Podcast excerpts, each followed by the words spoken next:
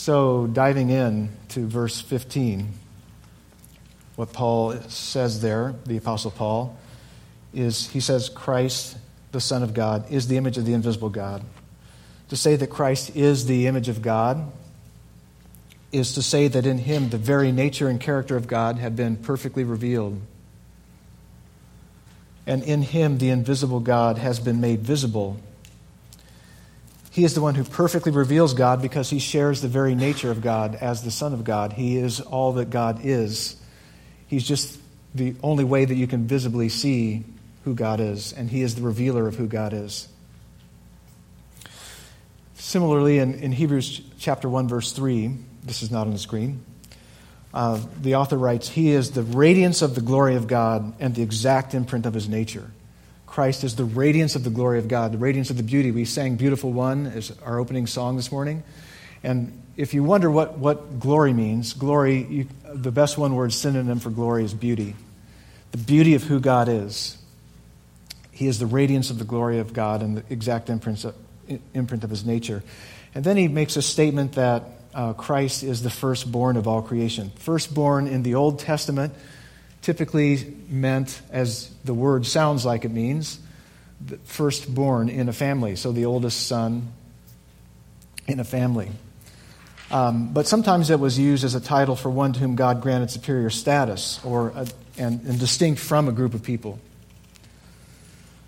regardless of birth order or timing. So, for example, in Exodus, we, we read that God told Moses to say to Pharaoh, Israel is my firstborn son. Calling Israel God's firstborn son was a title of distinction, of God's choosing to set his favor upon Israel.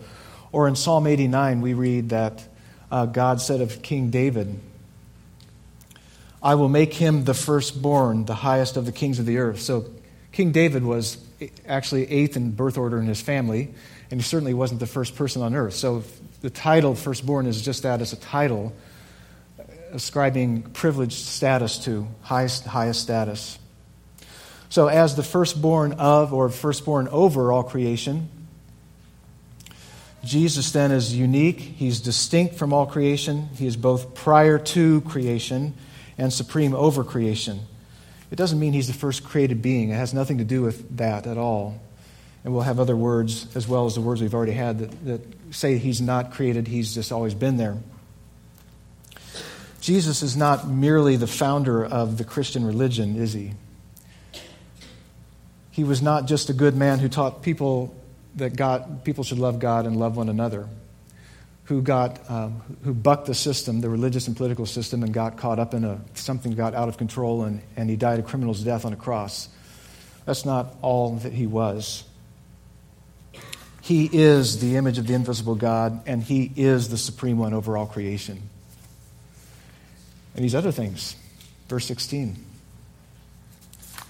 says, For by Him all things were created. Actually, the most literal translation of that is, In Him all things were created. It's not wrong to say, By Him all things were created, but, but I think specifically what Paul was getting at is God the Father brought all things into existence by His creative work in Christ. It's, it's an in Christ creation. God created all things in Christ, not apart from him. In fact, John, the Apostle John, writes in John 1 3, all things were made through him, and without him was not anything made that was made. So everything in the universe was made by the Son of God, Jesus Christ. There's not a thing that wasn't created in Christ through Christ or for Christ. So he says those three things. Everything was created in Christ, through Christ, and for Christ.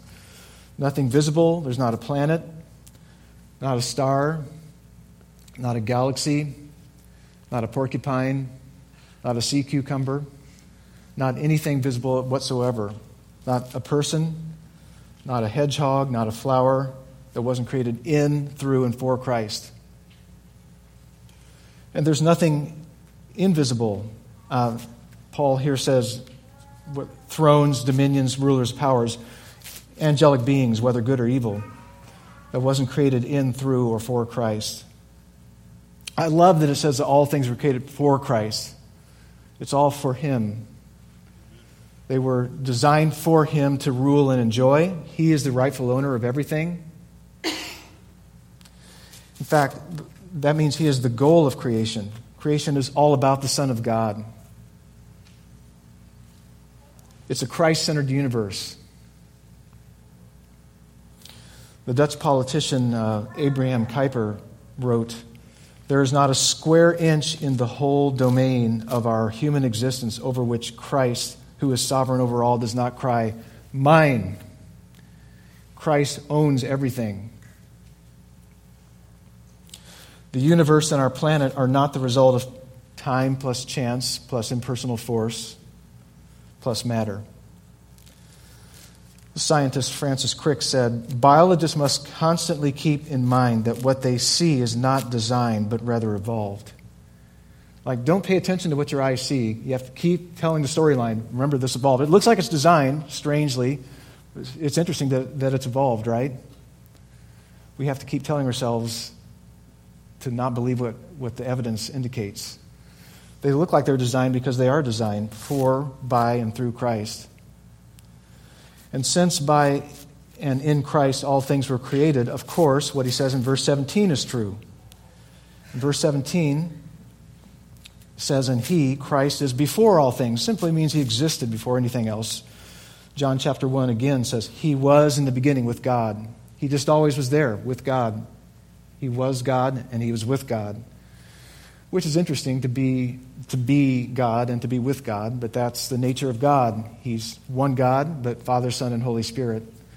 And that's how the scriptures present him. And then in Christ Jesus, all things hold together. Hebrews chapter 1, similar, says, He upholds the universe by His power. So the only reason I'm not disintegrating and maybe some of you wish I would. But as long as Jesus holds me together, I'm holding it, I'm being held together. The only reason that people who love Jesus don't disintegrate and stay together is because he's holding them together. The only reason that people hate and despise Jesus are held together is because he holds them together. And if he didn't will to hold them together, they would come apart.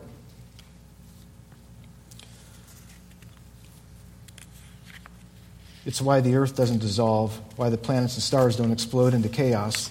It's why your life, even though when it feels like it's coming apart, if you cling on to Christ, He can hold your life together.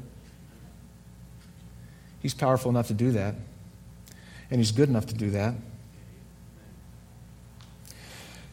You know, how could Paul say this? I mean, if these things are not true, he's nuts for saying these things because just 30 years prior to him writing this letter, Jesus died a common, the death of a common criminal on a cross in, outside of Jerusalem. And he's making these claims about, about the uh, supremacy of Christ over all things. How could anyone believe Jesus of Nazareth was the image of the invisible God, supreme over everything, sustainer of creation, agent of creation? We, we think that um, it's easier to believe that Jesus died for the sins of the world than it is that he is the creator and sustainer of the universe. But that's because we don't get what we needed and who we needed to save us. That's why Paul moves from praising Christ as supreme over creation, the first creation, to praising Christ's supremacy in redemption and, and the new creation, which he starts doing in verse 18. In verse 18, he says, And he is the head of the church the head of the church, head of the body, the church. Paul has just told us that Christ is supreme as the image of the invisible God, the mediator of creation and sustainer of all things. Now he tells us he's head of the body, that is the church. This means Christ is supreme over the church and the source of the church's life. The only reason that the church exists is not a human willpower, it's because Christ is the source of her life. As we saw earlier, Christ was not merely the founder of a religion. Paul says Christ is the beginning. Beginning of what? We don't have to wonder because he's, he says it immediately afterwards. He's the beginning, meaning he's the firstborn from the dead. There's that word again, the firstborn. In other words, by his resurrection, Jesus becomes the source of new life for others, those who receive new spiritual life, spiritual resurrection, and who will, in, when Christ returns, receive physical resurrection, be totally new people with bodies. that last forever, that are sin free. And so Jesus is the founder not of a new religion, but of a new humanity. He is the firstborn of a whole new humanity. Paul was not just stringing together random descriptions of Jesus' roles. If Christ is supreme over creation and he is supreme over the church, it means the destinies of creation and the church are bound together, they're intertwined. It means God's purposes for all creation are being incubated and implemented in the life of the church. As we speak, Christ is laying the foundation for the new creation with you. You got that going for you. That sounds crazy. So, what, what do we mean by that? Well, first of all, the word church in before the New Testament, it simply meant an assembly of people, a, a gathering of people. In the New Testament, it came to refer to the gathering of Christ's people. And church gatherings were spreading throughout Israel and the Middle East. And also took on the meaning of the universal church, all people who have put their trust in Christ and are united to Him by faith.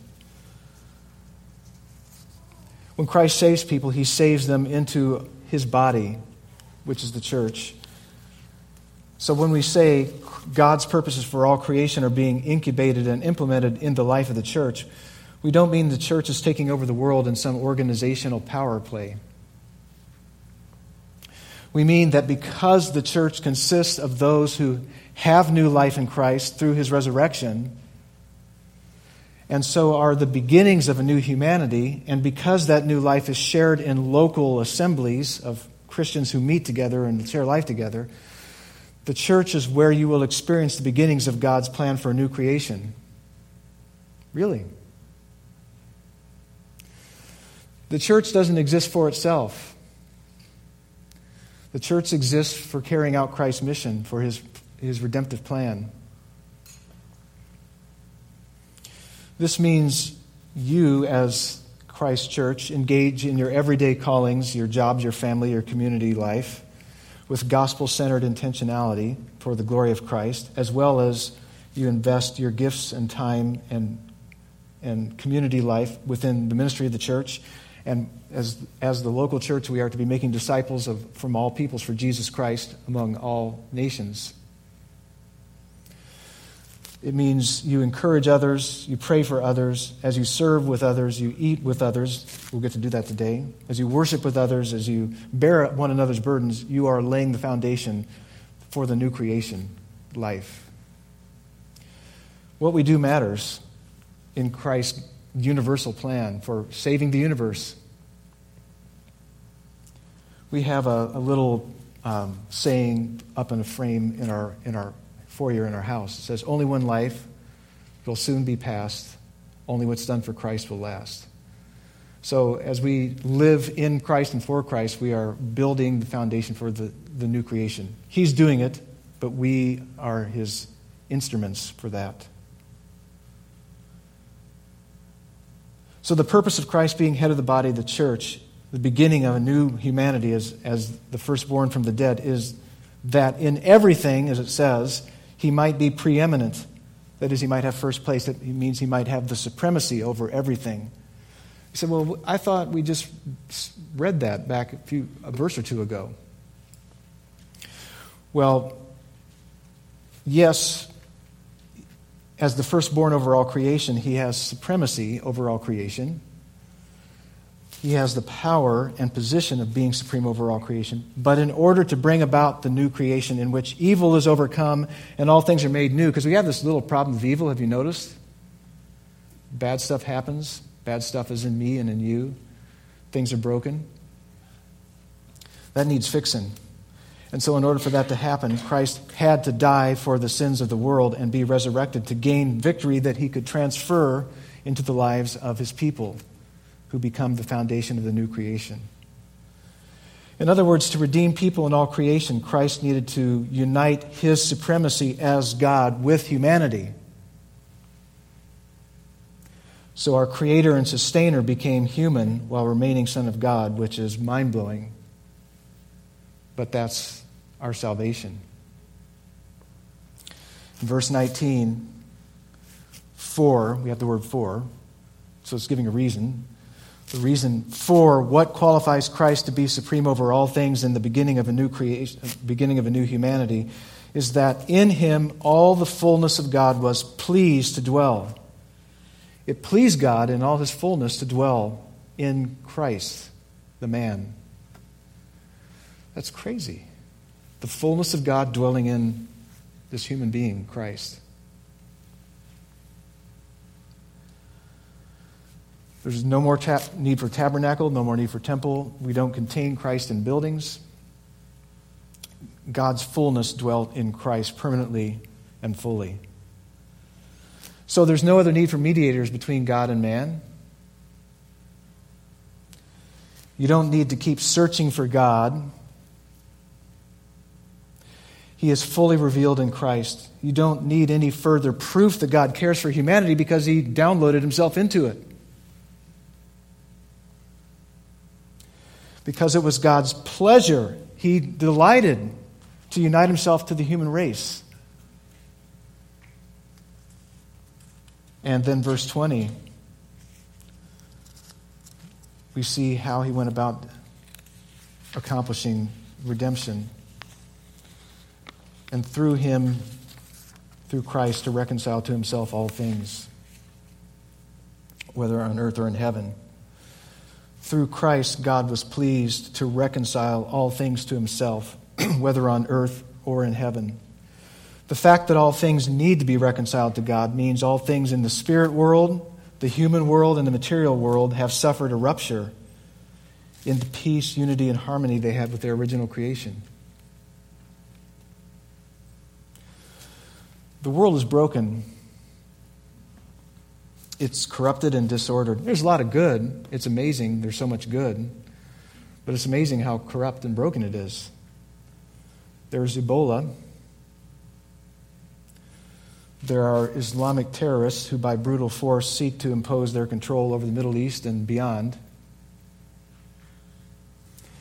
There's human trafficking, Ferguson, Missouri, racism, cancer alcohol and drug abuse, mental illness, suicide, domestic violence, street children, famine, divorce, redefinitions of marriage, gender confusion, pornography, poverty, homelessness, tornadoes, hurricanes, earthquakes, pollution, overcrowded prisons, orphans, corporate greed, school shootings, wars. Are you depressed yet? These are the realities of a broken world, and, and that's a short list. You know, every generation thinks theirs is the worst, like, oh, prior generations were better, and, and we're in the worst case, the shape the world has ever been. Who knows? How is God going to reconcile to himself all things? Through Christ? Says, making peace through the blood of his cross, making peace through violence, a violent death, that's his blood, and a cross, the, sh- the shame of a criminal's death. How could the Supreme One be crucified on a criminal's cross? How could the sustainer of the universe allow himself to be crucified on a criminal's cross? Unless he had a really loving plan to redeem and reconcile all things to himself. But wait a minute, what does Paul mean? He's going to reconcile all things to the blood of his cross, to himself? Because those devil and demons aren't going to be reconciled. They are rebels, and the Bible doesn't present any hope for them to be redeemed. And the Bible also says that there's at least some, if not a lot, of people who will not receive Christ's terms of reconciliation through his blood shed on the cross. So, what's Paul talking about? The word reconcile usually means to reestablish right relations after they've been disrupted or broken. In fact, that's how Paul uses it in, in verses 21 and 22 of this chapter.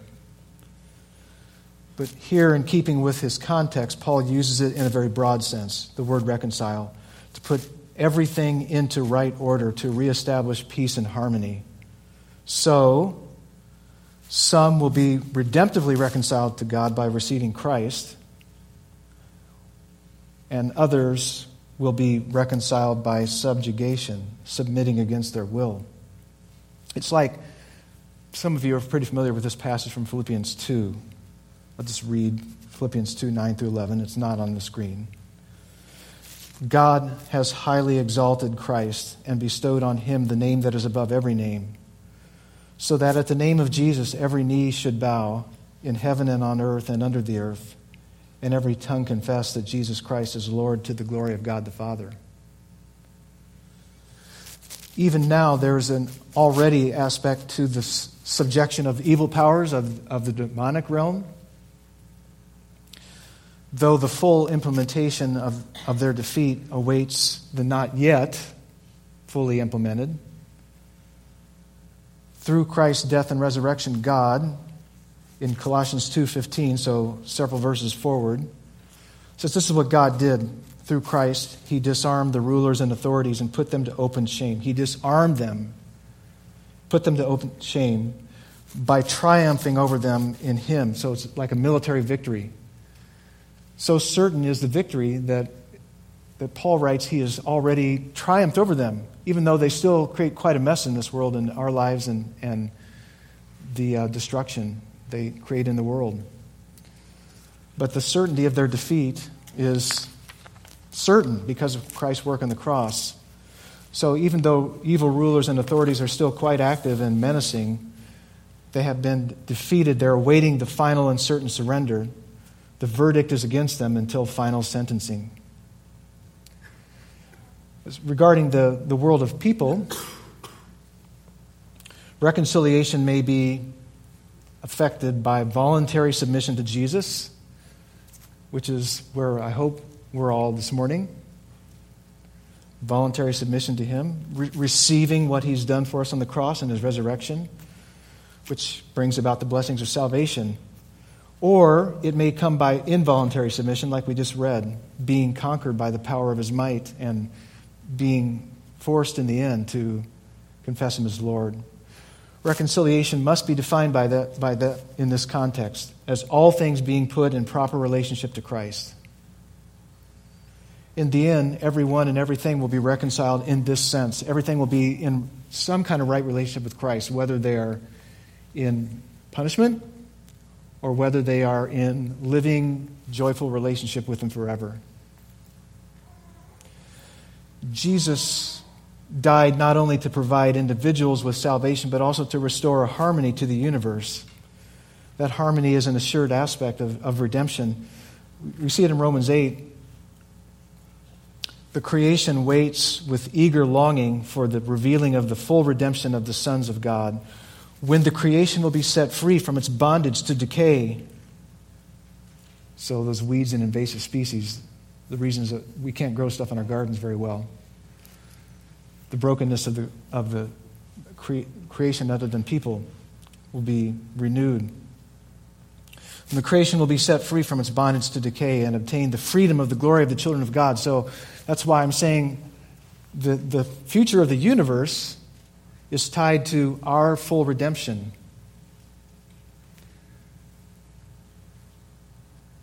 The materials for the new creation are being placed. You, Christ Church. And in verse 21, I think we might have those verses on the screen. There's opportunity for reconciliation for us. And you, who were once alienated and hostile in mind, doing evil deeds. That means you needed reconciliation. In verse 22, he has now reconciled in his body of flesh by his death in order to present you holy and blameless and above reproach before him. So you, Christ, has now reconciled. Verse 23 if indeed you continue in the faith stable and steadfast, not shifting from the hope of the gospel that you heard. The question is, why would you turn to anyone else seeing Christ as supreme in creation and redemption and new creation? Why would you not continue to cling on to him?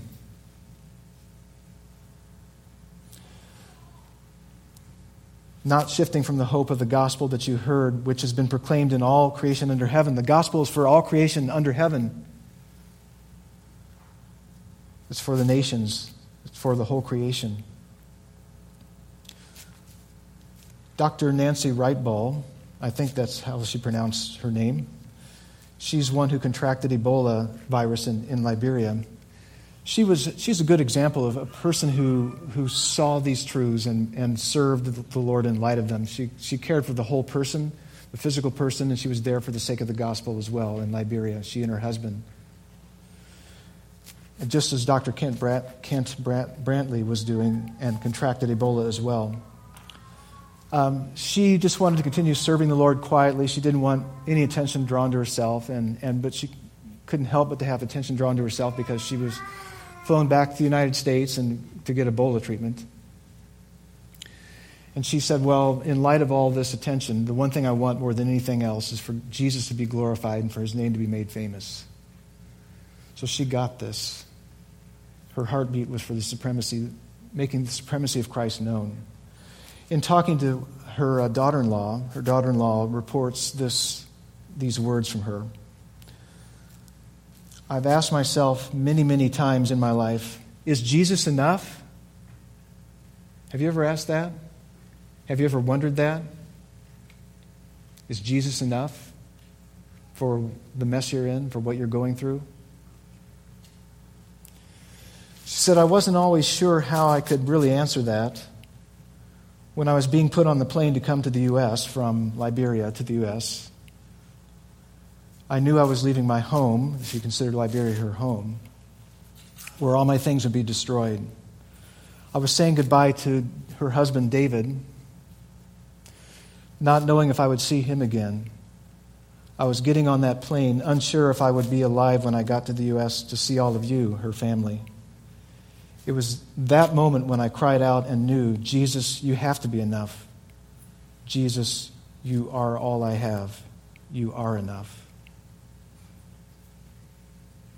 Let's pray.